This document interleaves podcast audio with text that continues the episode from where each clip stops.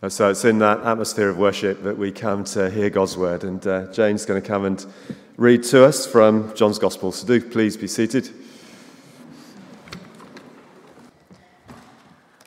The reading is from um, John 20, verses 19 to 23. On the evening of that first day of the week, when the disciples were together with the doors locked for fear of the Jews, Jesus came and stood among them and said, Peace be with you. After he said this, he showed them his hands and side. The disciples were overjoyed when they saw the Lord. Again, Jesus said, Peace be with you. As the Father has sent me, I am sending you. And with that, he breathed on them and said, Receive the Holy Spirit. If you forgive anyone his sins, they are forgiven. If you do not forgive them, they are not forgiven. This is the word of the Lord.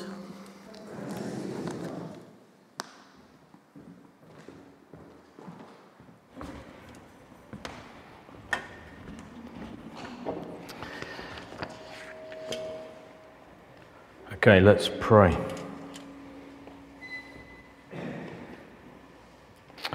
Heavenly Father, we pray now that we would hear from you.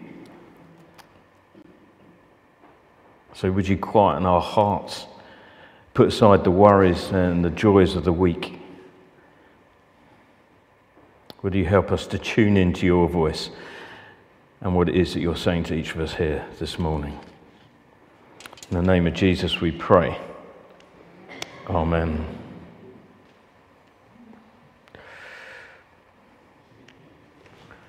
So, today is the completion of our three week mini series in understanding our gospel identity. And today I'm going to be speaking on We Are Missionaries.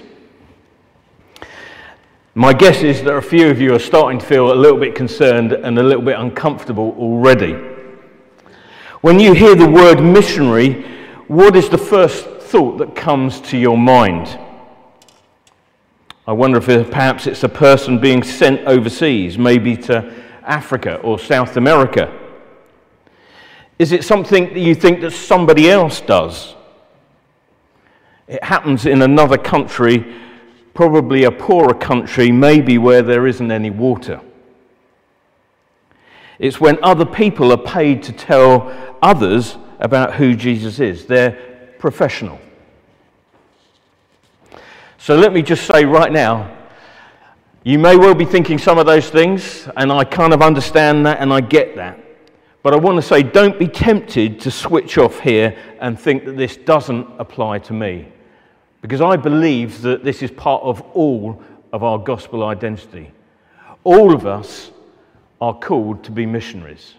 All of us are missionaries. That is part of our gospel identity. And I hope that I'm going to be able to help you to see and understand why I think that's the case. It's a part of every follower of Jesus and every disciple is called to be a missionary. You may remember this is the third and final part of our mini series, and the challenge for us to live into what God says that we are, or who God says that we are. It becomes a faith issue to believe who we truly are. And when we aren't, it isn't just a question of us behaving in the wrong way, but I believe it's rooted in a wrong belief or a lack of faith or a lack of understanding of who we truly are. So we're in danger of forgetting who we are and perhaps trying to win that sense of identity. So, my hope is that reminding us about the truth of who we are and what God has done for us, so we begin to live differently we begin to live according to the identity that God has given to us through what He did on the cross for us. God's activity in the gospel leads to a change in identity that by faith we take hold of and begin to live out in our everyday lives. It's a vision about identity, not about activity. It's not about doing more stuff, but rather understanding the nature of who we are in Christ. The world says find your identity in accomplishments and relationships and lifestyle and acquiring all the goodies. The world says find, uh, the religion says find your identity in practices and religious observances that you perform. But the gospel says that our identity is given to us through Jesus' death and resurrection on the cross. And in week one, I was helping us to see that we are children because God is our Father, and so therefore we're a family. Last week, we were thinking about how Jesus came to serve, not to be served, and that as his followers, and being baptized into Christ, you and I are now servants, and we're seeking to serve one another, to serve the world out there, because God is our King and we are his servants. And so we live in obedience to his call on our lives. You see, we can't earn our identity, we can't deserve it, we can't do enough to please God to give us something. It's already been given to us. It's a sense of freedom because of Christ's death and resurrection, he gives us a new identity that each of us is called to live into. And so our actions flow out, flow out of an understanding of who we truly are.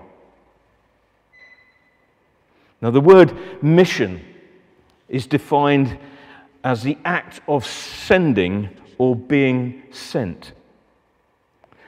And as Christians, I believe that we've often focused on the sense of sending. Missionaries are being sent out to wherever it happens to be. And that we lose sight of the being sent. And so we think primarily about sending missionaries or supporting missionaries who are abroad doing God's work, I guess is what we might term it. But what about understanding ourselves to be sent, both individually and collectively, here as a family at Christchurch. The understanding of being sent should proceed from what I believe to be a necessary reclaiming of the biblical understanding of what mission is. Too often, we think of mission as an activity among other equally important activities in the life of a church. We tend to think of mission as something that the church does. But Scripture paints a very different picture. The entire Bible is generated by and all about God's mission. The mission of God is the grand narrative of Scripture, and it highlights the missionary nature of God throughout the story. Missio Dei is a theological term used to describe the missionary attribute of God, the very character of who he is. So theologians will tend uh, will tell us that God is a missionary God. And missio Dei literally means the sending of God in the Old Testament is full of examples God sending Aid Adam, Noah, Abraham, Isaac, and of course, Israel, the people of God. In the Old Testament, God is portrayed as the sovereign Lord who sends in order to announce and complete his redemptive mission. That was hap- what was happening with all the individuals and then the people of God, Israel. They were called to, to be sent out in order to proclaim the, the truth of who God was and to call the people back to God as their king. And so the Old Testament is full of the Hebrew verb to send, shelach. It's found nearly 800 times in the Old Testament. It reveals to us that God is the missionary God, the sending God who sends himself. We come on to that. At the end of the Old Testament ends with Malachi. He's a prophet. And towards the end of the book of Malachi, right at the end of the Old Testament, he prophesies and says, See, I am going to send my messenger. It was a prophetic call to say, at some point in the future, God is going to send a messenger calling the people to get ready for the arrival of the Messiah, the King. The very next book in the Bible, well, it's Matthew actually, but in the, in the, in the New Testament, in the Gospels, we see the arrival of John the Baptist, the one that Malachi was prophetically saying is going to come to prepare the way for the arrival of the King, the Messiah. And we understand that John the Baptist was a man sent by God. Do you see how the story is all about God sending people? Because he's a missionary sending God. That is the nature of the character of who he is. We see this also in the dynamic relationship within the Trinity. God the Father sends the Son. Jesus comes because the Father has sent him to reveal the full extent of God's grace and love to the people, to call them back to himself, to offer himself as a sacrifice so that he will die on the cross and call people back to himself because he has made it possible for sins to be forgiven and for us to enter back into relationship with God the Father. So God the Father sends the Son, and the Son sends the Spirit, and the Son and the Spirit and the Father send the church out into the world today to proclaim, to demonstrate, and declare the good news of who Jesus is. In our reading today, we heard in John 20 and 21.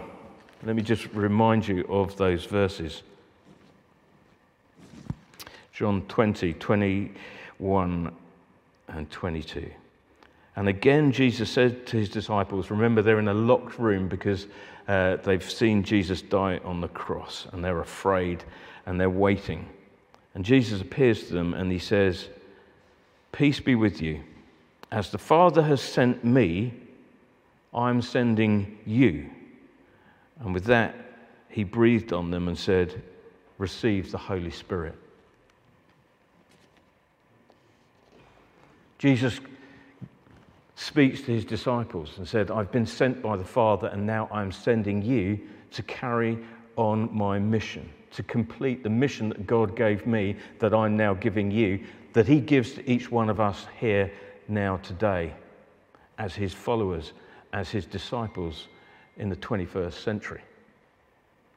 Jesus breathed on them it's the same word that is used in Genesis chapter 2, 7, when God breathes into Adam and Eve and gives them the breath of life.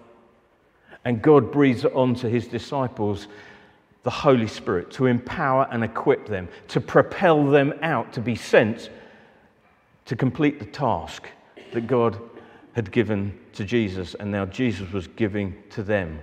But sending them out, empowered and equipped by the Holy Spirit to carry on that mission.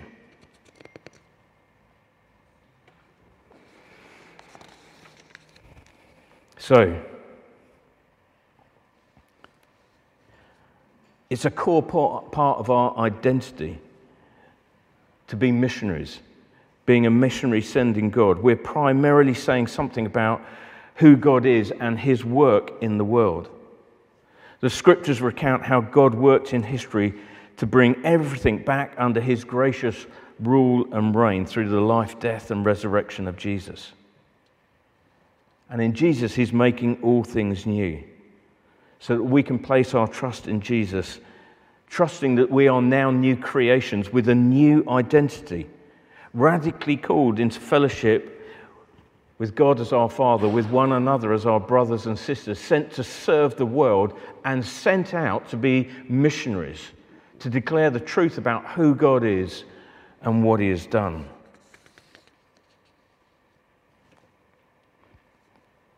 Jesus' mission on earth began with the words, Come, Follow me, and I will make you fishers of men.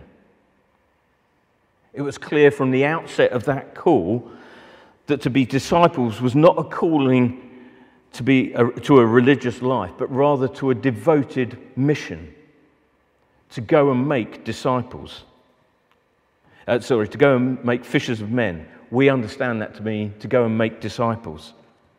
In Acts 2, on the day of Pentecost, the Holy Spirit was gifted to God's people to enable them to participate in this ongoing mission of God's in the world.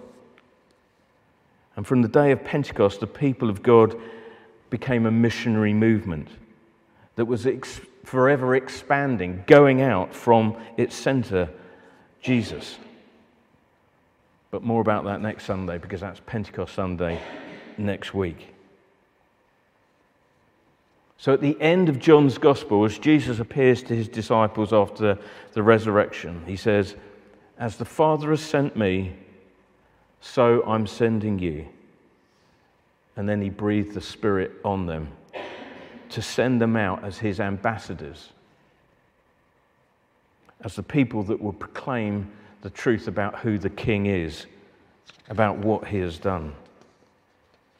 And we see a similar pattern at the end of Matthew's Gospel, Matthew 28. In the words of Jesus to his disciples, he says, All authority in heaven and on earth has been given to me. Therefore, go and make disciples of all nations, baptizing them in the name of the Father and of the Son and of the Holy Spirit, and teaching them to obey everything I've commanded you. And surely I will be with you to the very end of the age. It's the Great Commission. It's about going, it's about living out that sentness. And that's something that each and every one of us is called to. As his followers and disciples today, we join in with that mission. We are being sent, each and every one of us, to your places of work, to your places of leisure at the gym, uh, when you're gathering with a group of friends down in the cafe, you are being sent as a missionary, as an ambassador, as a representative of, of Jesus Christ. And so we're being called to live out a life that will demand a Jesus explanation. So when people see you and encounter you and hear you, they'll say, What, what is it about this, this, people? What is it about these Christians, the way that they live? What is going on in there that they live like that? What makes them do that? What makes them speak like that? We live as missionaries, as representatives of the King, in order that we demand that people ask us, why would you live like that? Why would you do that? The explanation is always Jesus. It's because of him and who, what he's done for us. And so our participation in God's mission is a natural outworking of our identity when we understand that we are missionaries, we are sent people to the world out there that is broken and in need of good news, in need of restoration and healing, and experiencing and understanding the truth about who God is and how much He loves them and what He's done in order to make it possible for them to come back to Him. Mission, then, is very simply giving witness to who Jesus is through the declaration and demonstration of what we believe and how we live. Mission takes place in the everyday, ordinary acts of life. It's not just what happens out there in another country when we pay and support missionaries to do God's work. It's what happens in your life the moment you leave this building. Whether you're chatting to your neighbour over the fence, whether you're cracking on to work at seven o'clock on Monday morning with a sense of dread as you're going into the office, whether you're hanging out with your mates down at the pub or the cricket ground or wherever it happens to be, whatever you are doing, you are being sent by the king to be his representative, to live in such a way that it would demand a Jesus explanation for the way that you live. So, my encouragement to you today is to simply say that you are all missionaries. You are all being sent out into a broken world to reveal the truth about who Jesus is and what he has done for you. It's why we've been getting the young people to tell their six word story, training them to be able to tell their friends the difference that Jesus has made in their life. Because they're missionaries being sent into their places of school, amongst their school friends, to declare and demonstrate the truth about who Jesus is. As missionaries, we're sent by God to join with Him in restoring all things to Him.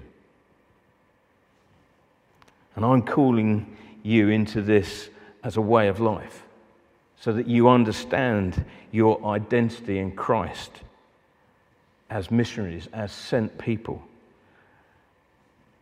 And my question to you today is will you embrace this and embody this missionary identity?